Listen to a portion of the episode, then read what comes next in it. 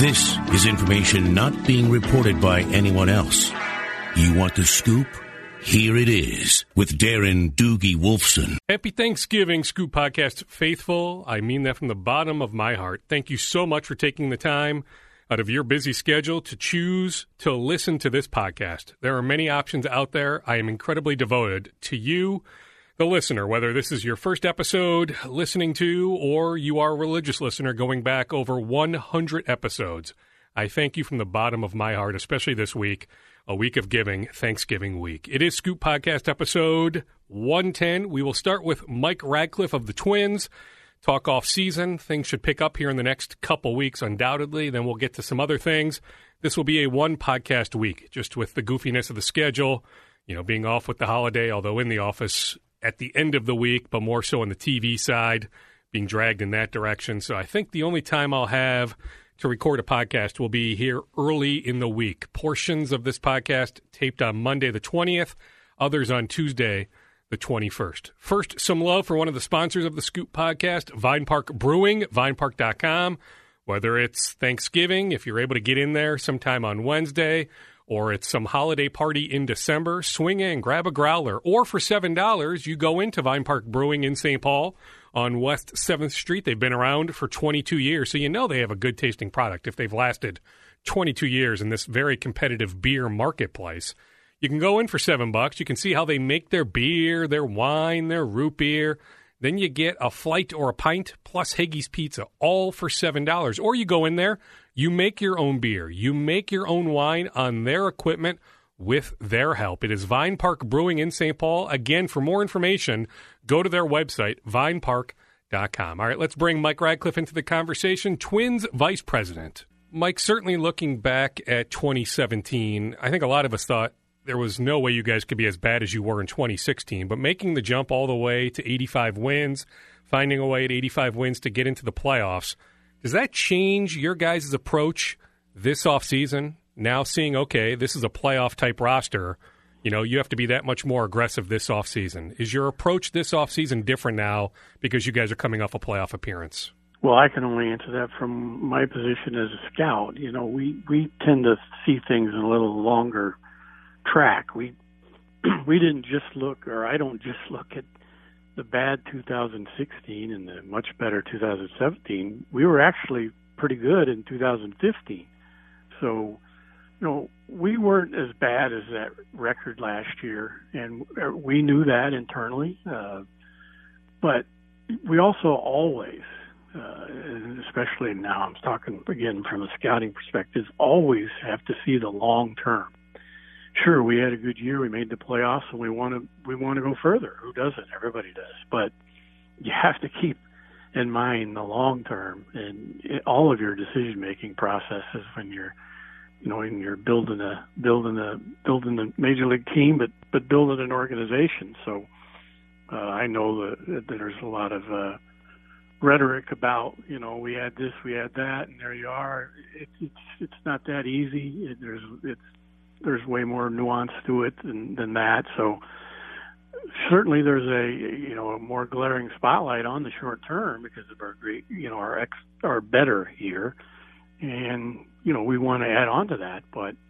there's always a long term when you're in the in the front office of a major league team, and, and Thad and Derek are, are very cognizant of that, and you know they'll do they'll do their decisions with that in mind. How involved are you in those decisions, Mike? Well, there's a lot of us, you know, as and Derek uh, said when they get, came in, it's going to be a collaborative effort to move forward. So they've incorporated a lot of people. We've we've added people, and and he's incorporated. They have incorporated a lot of people into the different decision making processes. So you know, we well, there's constant communication via you know all the different mediums that we have available to communicate with now, and then Thad and Derek are are, are very very uh, savvy with all that. The long term outlook, the short term outlook, can't there be some overlap there where the two mesh, where you can sign a 28, 29 year old starting pitcher to a multi year deal, maybe even a five, six year deal, where it makes sense in the short term, but it can also benefit you in the long term?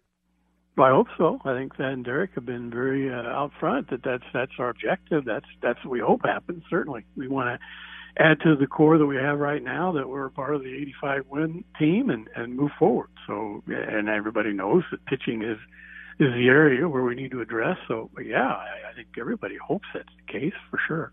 You need to address the starting rotation more or the bullpen. Well, I don't know if there's an exact answer to that. You know, pitching in general has to improve in both areas. We didn't rank very high, so you know we're going to have to. But it's a combination effort. It's not just one player coming from the outside. There's there's means and ways to improve internally with uh, players that aren't even on the roster yet, and also players that were already there. We saw just an example of that last year. Uh, Kyle Gibson went from almost being non-contributory to to being somebody that was very important in the last couple of months of the year. So there's a lot of different ways to address it. The uh, obviously splashy way is to add this five or six year contract you're alluding to this this great pitcher, but we're, we're looking at many other ways to improve our team. I mean, the blanket statement of giving any pitcher a six year deal, how much does that frighten you? Or is it just case by case where you would be open to giving some pitcher a six year deal?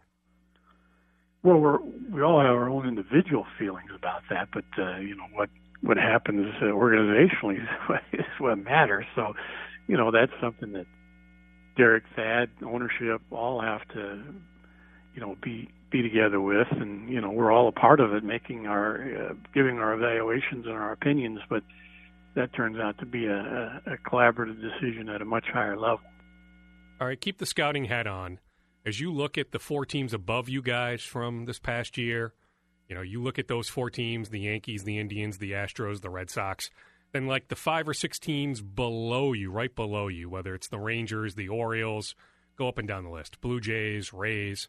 Are you guys closer to those top four, or are you more in that mix with those five or six other teams that were chasing you for that second wild card?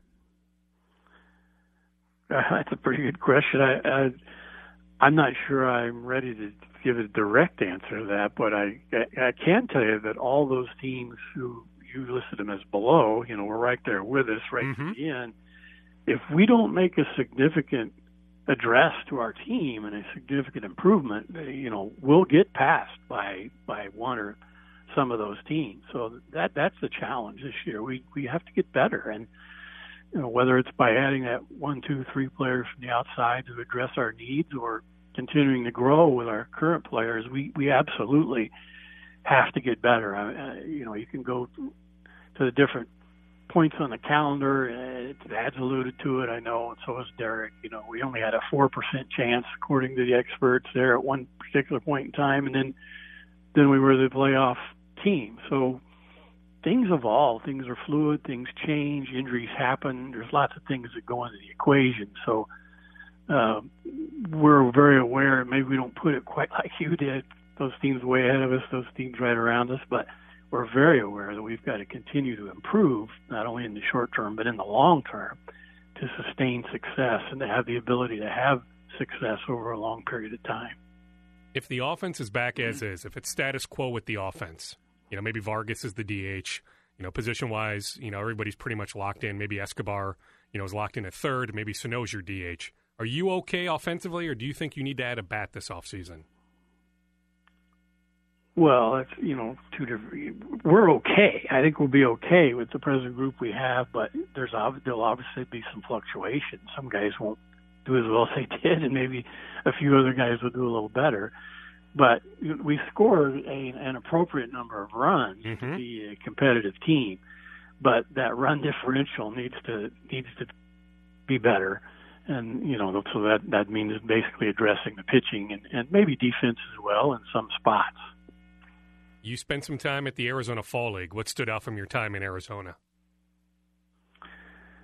Well, it, the league's getting just in, in general. The league's getting younger. It's not quite uh, the group of players that are immediately going to impact the major leagues. Although there are players like that out there, you know, Acuna and Robles, and there's guys like that out there as well. But it's it's a little bit more of a developmental league now than the, the finishing league that it was, uh, you know, set up to be.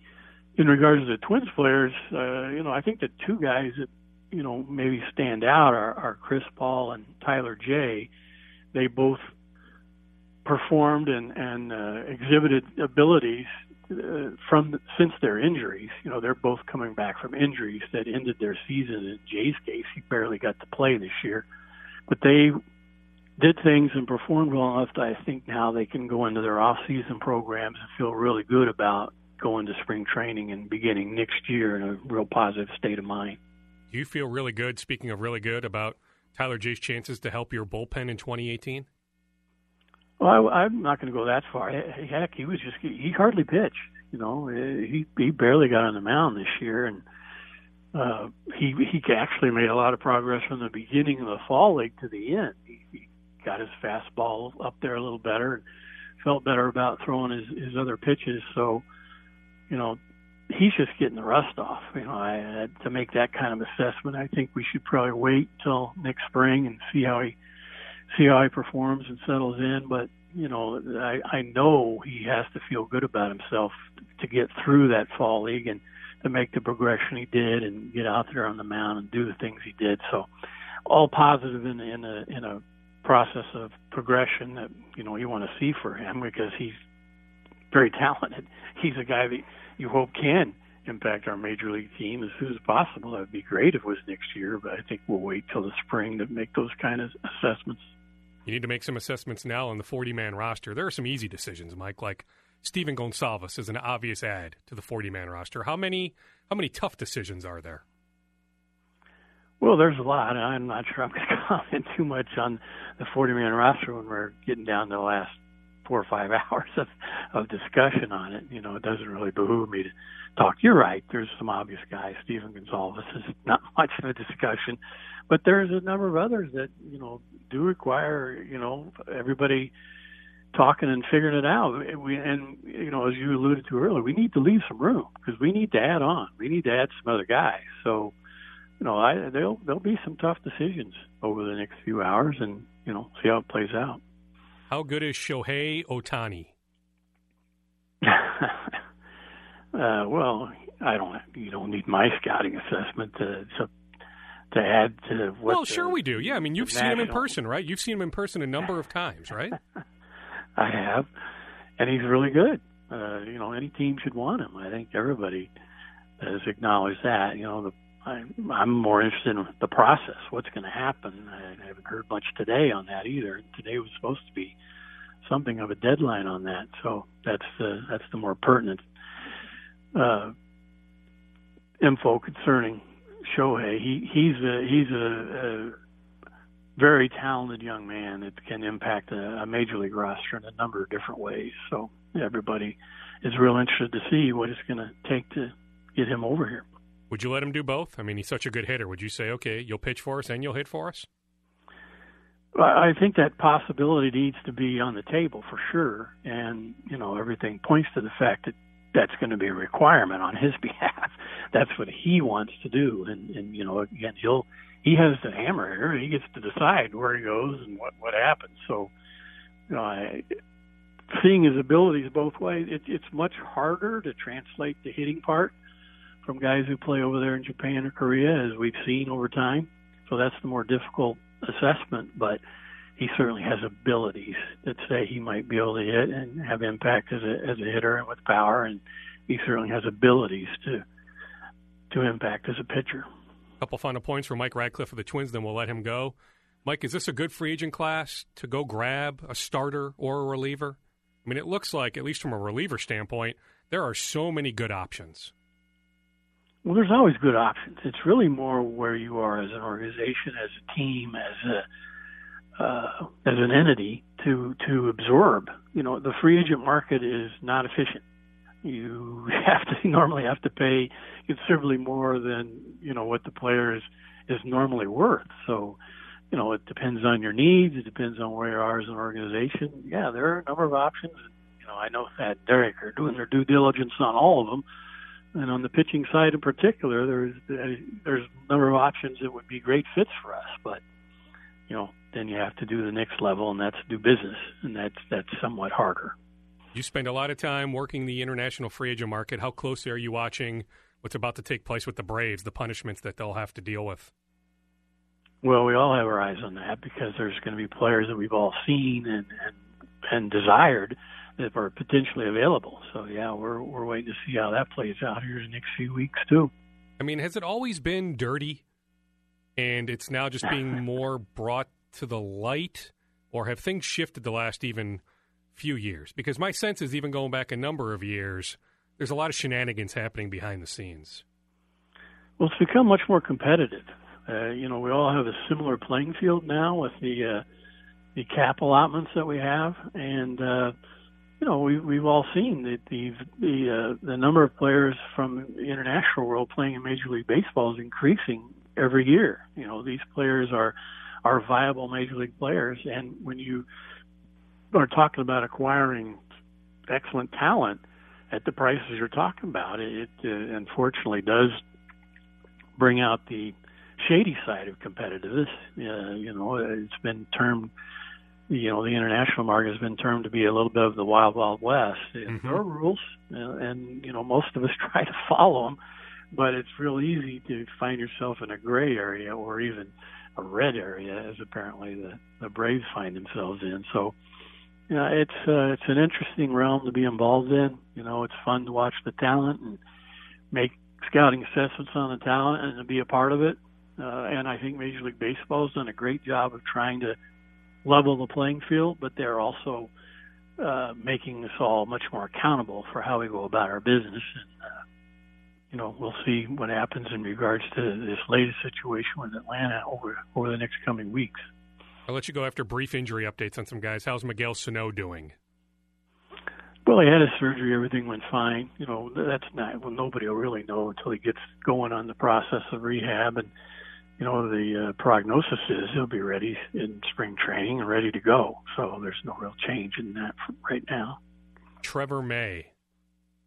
Well, he feels great. He's ready to go. You nice. know, just be just be a matter of uh, you know what his role can be, how many innings he can do, and when the rest will be off, when he's ready to, you know, contribute at the level that he was before he got hurt. He'll be a viable, you know, guy. Absolutely. Just just depends on where he fits in.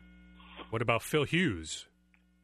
Same deal. He's healthy, ready to go. How many innings can he go? Where does he fit in? You know, he's. Uh, I think he's rejuvenated. Feels good that the injury's behind him. So those two guys in particular are guys that'll be interesting to see where they can maybe contribute at the major league level ASAP. What about JT Chargois? Well, same. He, you know, he's he's rehabbing and he, he feels good, but he's going to have to get back out there and, and do it and show it. Uh, so spring training and you know the first months of next year will be really important to see where he is and how, how he can fit in for us. Twins VP Mike Radcliff with encouraging updates, especially on Trevor May and Phil Hughes. On Miguel Sano, a reminder he's continuing his rehab in New York City, where his agent is based, where he had the surgery. Then, in a couple weeks, he will transition to the Dominican Republic. Then, eventually, at least the Twins hope, he'll eventually transition to Fort Myers to finish his rehab. I would have asked about Ryan O'Rourke, but the Twins took him off the 40 man going back a number of days. He declared free agency. He had that right, I am told. The Twins had some interest in bringing him back and never got to the point of them making an offer because the O'Rourke camp said, hey, we are moving on. Thanks, but no thanks. He signs a minor league deal with the Orioles. I'm told the Yankees also made an offer. So it came down to the Orioles and the Yankees for O'Rourke. He had no interest in coming back to the Twins. We'll get to some more Twins tidbits in a second, but first, some love for Morty. M O R T Y, the newest and smartest way to get a home mortgage.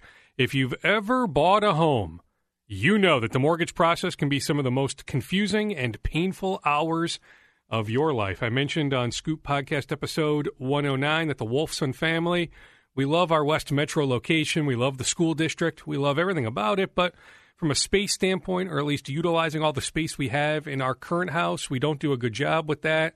I don't know if we'll ever do a good job in our current house. So we are looking for a new house. It may not be this winter maybe more so next spring or summer, but we're on the lookout. So trust me, going through the pre approval process was not fun. Trust me, I deferred to Mrs. Wolfson a ton. We actually put an offer in on a house that we got outbid on. So we went through the process in the last few months, got outbid. Now we're sitting back getting our house a little bit more seller ready waiting until next spring or summer. But we are ready to strike. And trust me, we will use Morty, take a hard look at Morty. We have to, because with Morty, you'll get real loan options in minutes without ever being called or sold to a mortgage broker. Morty makes it fast and easy. Morty not only simplifies the process, but they help you find the smartest mortgage that's right for you. You just input your information into Morty's secure website, and in less time than it takes to hear this ad, you can shop qualified rates from different lenders. The website, here it is. You ready for it? It is trymorty.com. Trymorty.com and do this. Go to trymorty.com backslash scoop to get started today. You'll have something that's specific to being a Scoop podcast listener. So it's trymorty.com backslash scoop. They shop for loans from different lenders. You'll be able to pick the rate and term that best fits your needs.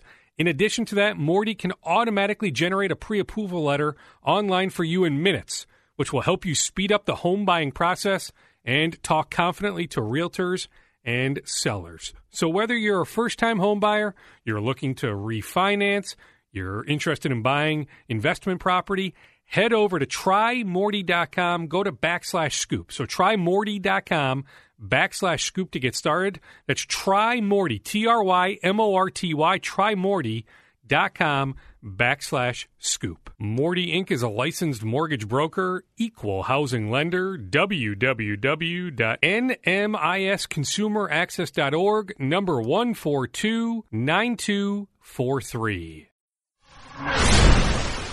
Here's what you may have missed on a recent Purple podcast. Thielen's ability to get open just amazes me. And if you, you come to a game here live and watch it, just watch him. It's almost like he is, is playing schoolyard football.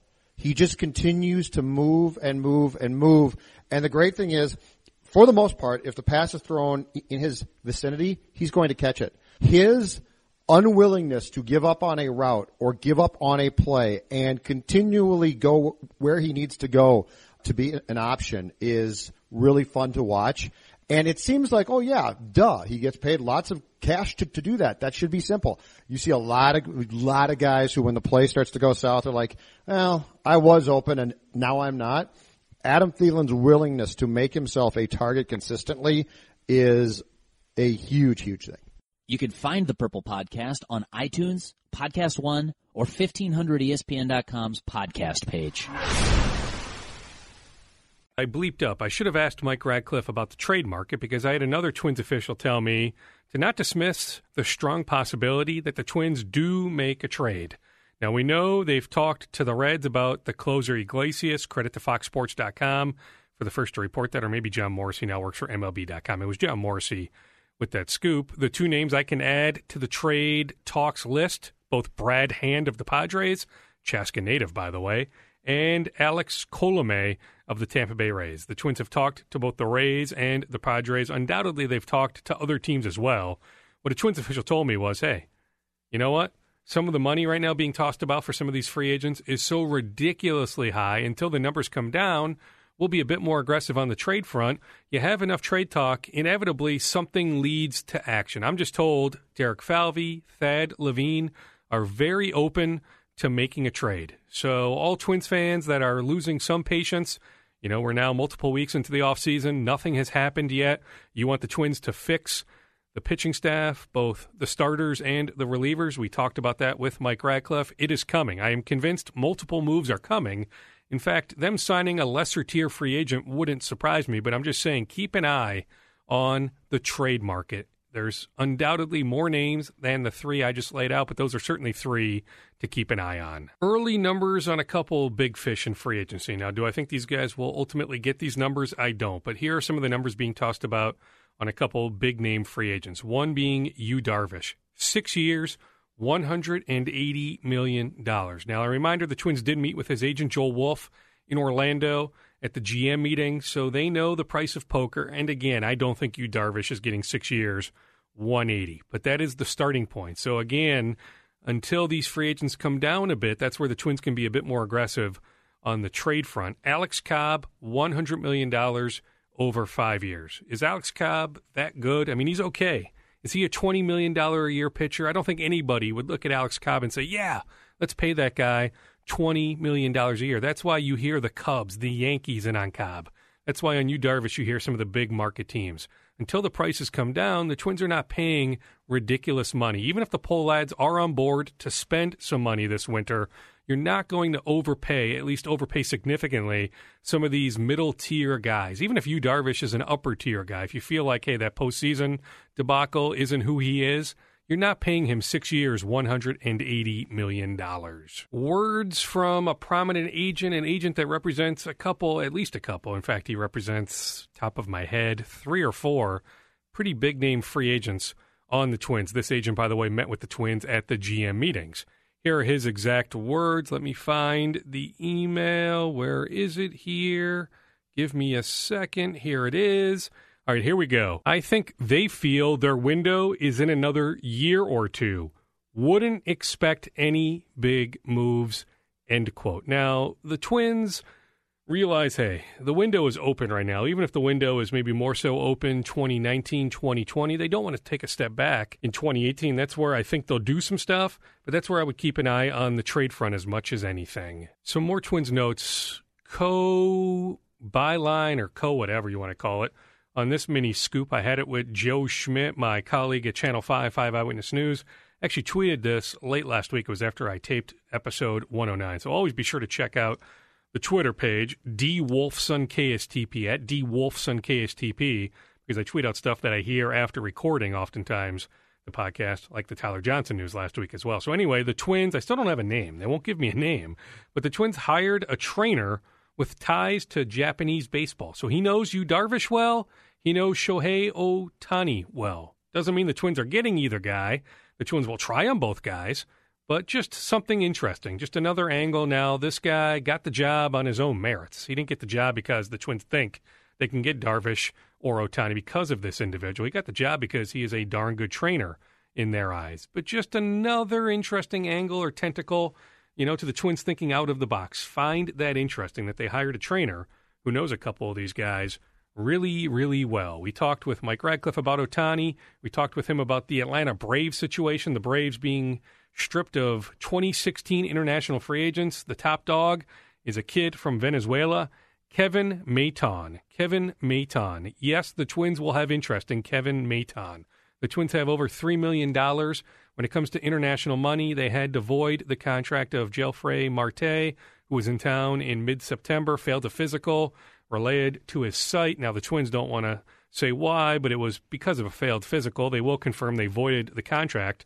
So that contract was for roughly $3 million. So the Twins get that 3 million back. They'd spent some money on some bit free agents, but they pretty much have like 3 2, 3 3, something like that. So they could offer Kevin Maitan all sorts of money. He is represented by the Legacy Agency. The Twins have a good relationship with that agency. Now, a number of teams will have interest in Maitan. He is one of these uber prospects, even though last year didn't go so well. But yes, the Twins will have interest in Kevin Maitan. I'm told when it came to the 40 man roster, the guys they deliberated on the most Jake Reed. You had Kohl Stewart and Burdi. So the three pitchers, Reed, Stewart, Burdi, now, people have asked about what about Diaz? You know, there's some other guys. Did they deliberate a lot on those guys? Yeah, I mean, to a degree. And there were differing opinions on a number of guys, but I'm told the three they spent the most time on, they had the most deliberations on. There were certainly some differences of opinion. Ultimately, Falvey, Levine went out. It's Reed, Stewart, Burdi. So those guys are eligible for the Rule 5 draft. On to the Wolves. I'm told they have made a call on free agent. I don't even know how to pronounce his first name, but Kuzminskas, the guy that the Knicks just let go. He cleared waivers. The Knicks had to create a spot for Joakim Noah. Kuzminskas can help somebody off the bench. Six eight, six nine. He can shoot the ball. I'm told the Wolves have reached out. I continue to hear, though, there's no way he's coming here. His camp looks at the Wolves, sees that Tom Thibodeau doesn't use his bench much. Trust me, Kuzminskas is not ending up with the Wolves, but I'm told they did reach out, that there was some sort of dialogue between the two sides. But again, do not look for Kuzminskas to end up with the Wolves. Wolves GM Scott Layden has been busy scouting. It's that time of the year when multiple teams are playing in the same venue. He's been busy scouting the last week. Last week he was in Chicago for Duke, Michigan State, plus Kansas, Kentucky. Then he went off to New York Over the weekend, he saw Virginia Tech, Providence, Washington, and St. Louis. Then on Monday night, he was back in New York, probably just stayed in New York. He's got some family there in New York, probably just stayed there over the weekend. Texas A&M. So Texas A&M with Robert Williams, who's a lottery pick, played in New York on Monday. Also, Brian Pauga, Wolves personnel guy, was in Chicago for those Duke Michigan State games and Kansas Kentucky. On Shabazz Muhammad had a prominent NBA figure who I've trusted for a long time actually reached out to me unprompted and said, Hey, what are the Wolves doing playing Shabazz Muhammad so much? I don't have that answer. This person even went as far as to say he doesn't think Muhammad will be in the NBA next year. I respectfully disagree. I think he'll be in the NBA, but if this year was all about making more money because the Wolves now have his bird rights and you know the thought that hey, I'll come back to Minnesota on a veteran minimum contract because I can then hit the payday for next year, it doesn't appear that will be the case. But I still think Shabazz Muhammad will have a job in the NBA. He'll just have to play for peanuts. But yeah, one thing I don't get, this person doesn't get either, is why do they keep rolling with Muhammad in the second quarter yanking Bjelica off the court. So oftentimes they'll bring in Jimmy Butler to play the four spot. Why not have Jimmy go in for Shabazz? Jimmy plays the three. Bjelica stays on the court. Bjelica plays the four. I mean, nobody can deny that Nemanja Bjelica is off to a good start, that he needs to play more minutes. Why Tom Thibodeau doesn't play Bjelica more minutes is a head scratcher. Catching up with this league official, he brought up a couple other points. He said, hey, calm down a bit. The Wolves still have a winning record. Give them 20 to 25 games before you formulate solid opinions. That's something I've said for a number of years. Do not formulate strong opinions right now. Give it another 10 games or so, then go from there. Now, I get it. When it comes to Tom Thibodeau, there's actually a sample size of 100 games, the 18 this year, the 82 last year, where you can formulate opinions on Thibs. That's fine. But I'm just saying, with a new crop of guys this year, let's give it another 8 to 10 to 15 games before we formulate solid opinions. Also, keep in mind the Wolves are over 500. Now, in the same breath, when this guy told me to you know, keep in mind, hey, it's a long season, it's still early, give it some time. He said, hey, things are going so south with the LA Clippers. How great of a fit would DeAndre Jordan be next to Karl-Anthony Towns? I said, hey, you know, in a bubble, sure. When not having to deal with salary ramifications, cap ramifications, yes. How good of a fit would DeAndre Jordan be next to Karl-Anthony Towns? This official also said, hey, maybe not now, but eventually, he gets the sense that the Clippers will blow things up. And if they blow things up, that means they will move DeAndre Jordan. Do I see a logical match with the Wolves? No. Have the Wolves talked to the Clippers? From everything I know, no. Do I think the Wolves will be active near the trade deadline? I do. I continue to hear, though, they won't take back much money when it comes to, you know, long term. I mean, if they move Cole Aldrich's contract, you're only going to take back so much money when it comes to 2018 2019. I've said they've done their homework on Jared Dudley. He would be a name I'd keep an eye on. Heck, you can make a case they need some rebounding help. Tyson Chandler could help, but you'd have to move out money to bring in Chandler and Dudley, even to bring in Tyson Chandler. So again, you know, I think the Wolves will try to be active. They do have that Cole Aldrich contract to shop, but how active can they be with that contract? Also, I don't get the sense the Wolves are moving the Oklahoma City pick. Maybe that will change, but as we talk here on November 21st, you know, pre Thanksgiving, I don't get the sense the Wolves are moving that pick. So, how aggressive can they be with limited assets, at least limited assets, you know, when it comes to who they are willing to move? I was happy to see earlier this week that Zach LaVine has been cleared for practice. Zach LaVine close to coming back from the ACL. Kris Dunn, if you look at his last five games, he is playing well. Lauri Markkanen, who was the Wolves guy if they had stayed at pick seven, you know, ultimately Chicago gets him in the Jimmy Butler trade. Lauri Markkanen off to a good start. Many rookies are he is among that group. So that trade in the long run should work out okay for Chicago. LaVine, Dunn, maybe Dunn's not a starter, but he can be a role player, a guy that can help. And then Markkanen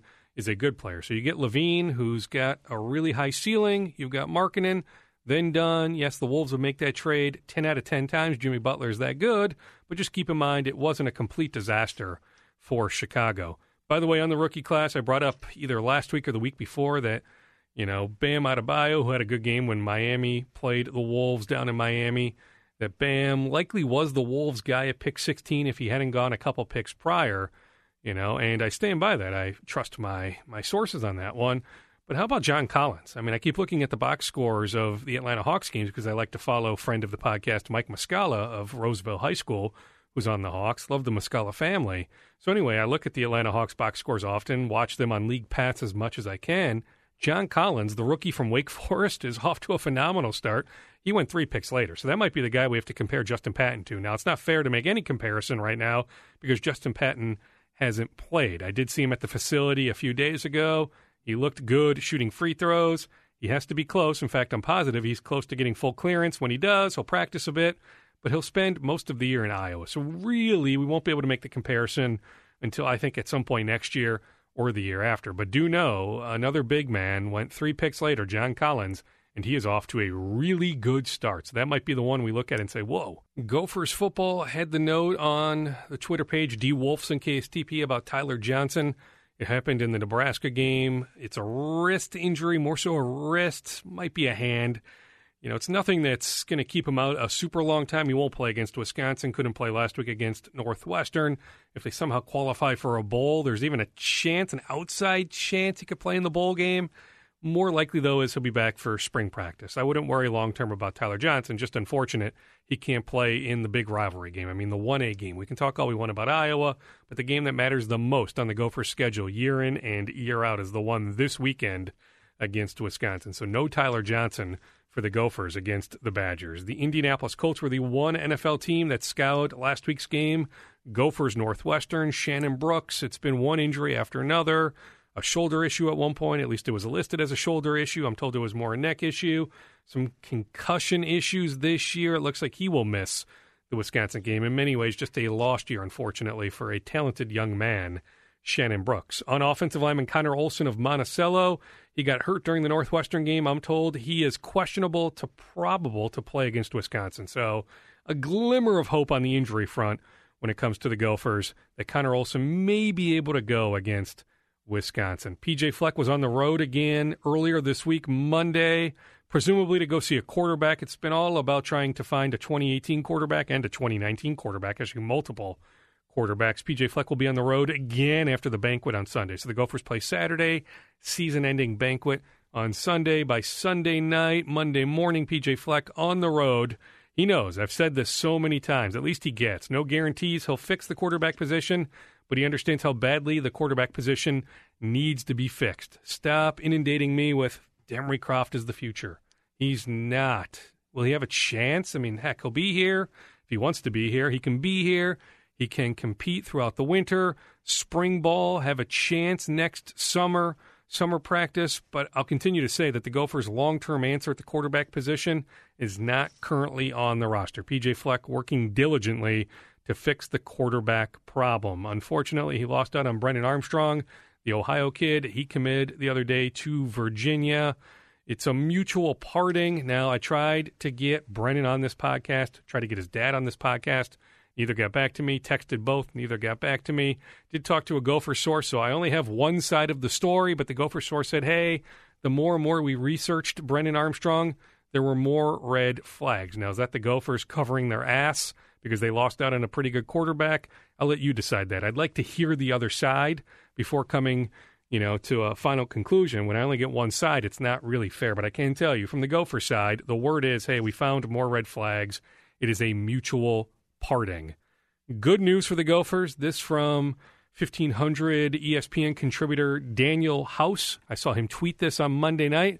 The Gophers got a preferred walk on commitment, Gophers football, from a wide receiver from Green Bay, Cordell Tinch. Now, he'll actually be on scholarship at Minnesota as a track athlete. He is a phenomenal track athlete.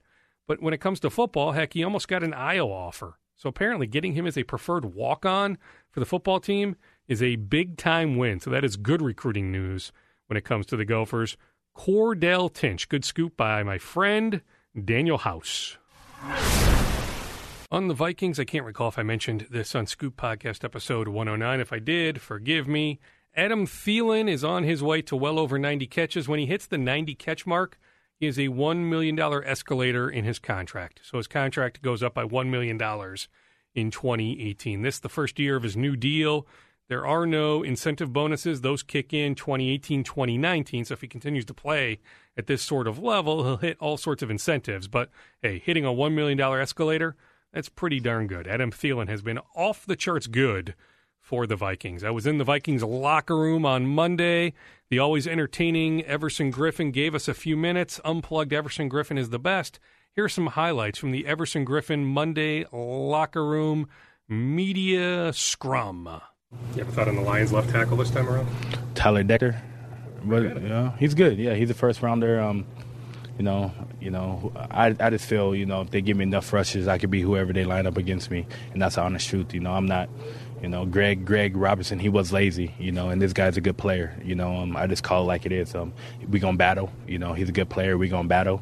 And but you know, I feel like if whenever I get an opportunity to give me enough rushes, I could wear the guy down because my motor never stops. But you know, it's not. You know, I just have confidence. You know, I'm not trying to be cocky or anything. Just you know, I know what I could do, and you know, I'm ready to ride for my team and win a Super Bowl. That's what it's about. You know, it's not about the sack streak. It's not about um, how many sacks can I get a game, or it's about winning games. And we're winning. We're eight and two and whatever I could do on a daily basis to help my team win games, to get the big fatty, and that's the Super Bowl ring and our home state. You know, that's what it's about. So we got to talk it into existence and keep on playing like we playing. But you know, he's a he's a good he's a good tackle. He's real good. Um, he work hard. You know, he's a good tackle. You know, I can't. I'm excited. I like going against great players. You know, because it only makes me better.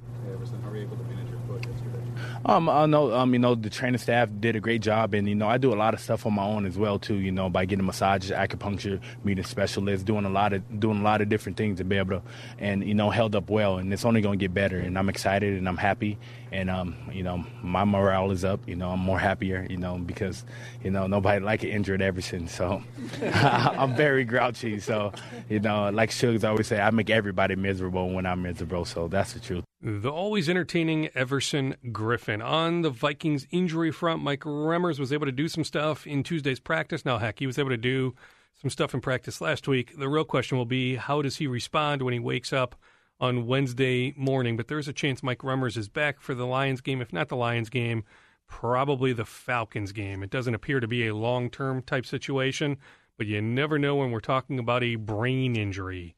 A concussion is a brain injury. I think sometimes we forget that. Also, injured guy. Sendejo talked to a few of us in the locker room on Tuesday, said he feels a lot better, so there's a good chance Sendejo is back on Thursday. And Mike Zimmer, for what it's worth, if you want to take him at face value, says he's not worried about Xavier Rhodes and Mackensie Alexander. On Monday at Dunkers, Blake Baratz's local agent, Brian Murphy, the agent for Harrison Smith, Kyle Rudolph, Everson Griffen, so many players across the NFL, and Rob Brzezinski of the Vikings – talked to the assembled luminaries, Bob Hagan of the Vikings, among those luminaries, and others. There's a few media members that are a part of the Dunkers, but it's hard for a media member to become a member of Dunkers. Most of us are not allowed in, but oftentimes, if you leave the business for a little bit, then you can get in anyway. I'm told nothing overly juicy was exposed or expressed. It was a lot about just the nuances of the business. So it was the agents talking about how they negotiate contracts, Rob Brzezinski talking about how he puts together contract proposals, contract renegotiations, and so on. But I'm told the threesome, Murphy, Baratz, and Brzezinski, were very entertaining on Monday. We've got at least Gophers men's basketball notes to get to, but first, some love for another sponsor of the Scoop podcast, Running Tap.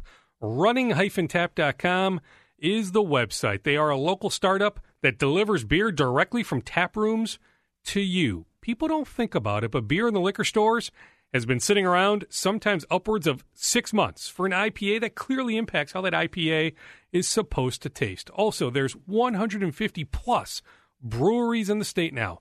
Many of those guys are making small batches of amazing stuff, but 90% of those beers don't make it into the liquor stores or bars, but they can make it into your living room or wherever you want the beer delivered. They deliver right to you. They deliver on Sundays as well, no markup.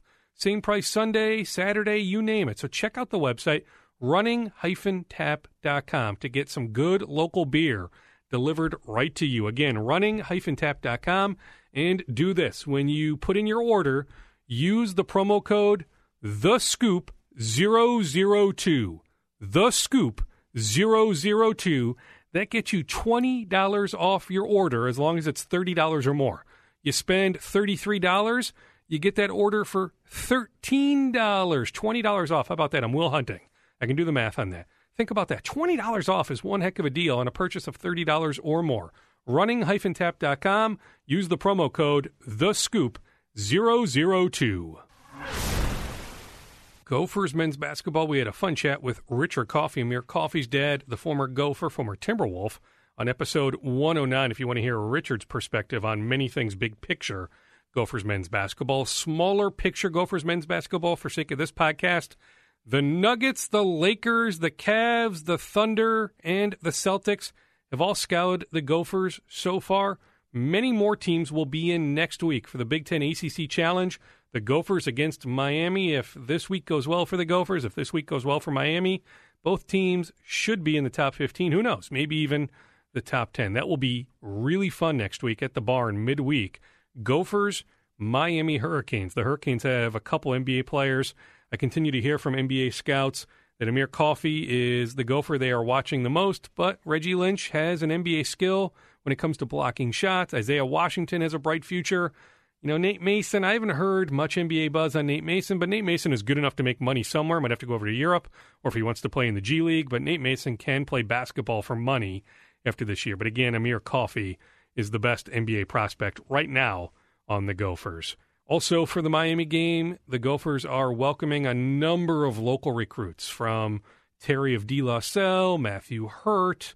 A number of guys will be at that game. So that will be a busy night at the barn for NBA scouts plus the Gophers when it comes to local recruits. The buzz will be unbelievable. The barn will be a buzz next week. Gophers Hurricanes next Wednesday, the 29th.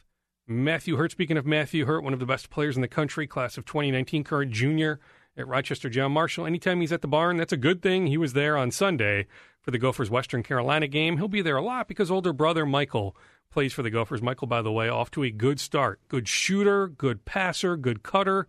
Michael Hurt can help the Gophers off the bench. Also, you should know this because I've been asked this a bunch on Twitter, so I guarantee a lot of people aren't aware of this. This is not a scoop per se. It's just a reminder that the games this weekend in Brooklyn, the game against UMass on Friday, then Alabama on Saturday, are not on TV. However, you can watch the games on Facebook. Yes, Facebook. It's Stadium TV. If you do a Google search, you can get all the information. So there will be essentially webcasts. You'll be able to watch if you have access to Facebook. You will be able to watch the Gophers Friday and Saturday, but there's no conventional TV, no ESPN, ESPN2, FS1, Big Ten Network. It's unfortunate, especially Alabama. Alabama's got the Sexton kid, the point guard. That's a lottery pick. Alabama is a top 25 team. So you've got two top 25 teams playing on Saturday Gophers, Alabama and the game is not on TV. But it's not like it's impossible to watch. You just have to find it on Facebook. So again, Gophers, Massachusetts, Gophers, Alabama, Friday and Saturday in Brooklyn, Facebook only when it comes to watching the games. We don't need the swoosh because I'm pretty much wrapping up the podcast, but good to see Charlie Coyle back for the Wild. We had Brent Flahr on a recent Scoop podcast, Wild VP. He had told us he wasn't lying. How about that? He told us the truth. Charlie Coyle ahead of schedule that Coyle was expected back before the month was over. I think he's even back maybe a game or two ahead of schedule, and he was ahead of schedule to begin with, but even ahead of you know the next schedule. So the initial schedule was a few more weeks. Then he kept rehabbing. He works his ass off. He's making progress. Next thing you know, he's playing on the 20th, Monday the 20th, against New Jersey. So good news when it comes to Charlie Coyle. Again, happy Thanksgiving to everybody who chooses to listen to this podcast. I know it's a very competitive marketplace when it comes to podcasts. There are so many options. I try to carve out a niche with with the scoop that hopefully you're hearing some stuff on here that you haven't heard elsewhere. You know, sometimes I try to, in fact, oftentimes I mix in a guest just because it's hard to talk for 45 to 50 consecutive minutes. I need a little back and forth. You know, heck, at some point I'd love to have a co host on this podcast. But until the podcast can become priority number one, you know, heck, it works out. We've got sponsors. I mean, you think about supporting the sponsors, you know, Vine Park Brewing, vinepark.com, Running Tap, Running Hyphen Tap. You've got Morty, trymorty.com, the mortgage lender. You know, so we've got people that are supporting the Scoop podcast financially. So we appreciate them a ton. But just from, you know, a logistics standpoint, you know, a full time job standpoint, you know, really being able to support the Scoop podcast. I just can't do this as often as I would like, but I try to do it as often as I can. Sometimes it's two times a week. Oftentimes it's one time a week. This week it'll be one time a week. But whether you choose to listen one time, five times, ten times, you have it on your iTunes. You know, it just it automatically refreshes every time there's a new episode. However, you get the Scoop podcast, I can't express how much thankfulness I have for you, for you taking the time to listen to this podcast, for choosing this podcast when there are so many different podcasts you could listen to. Have a happy and healthy Thanksgiving. We'll be back next week. Thank you for listening to Scoop Podcast episode 110.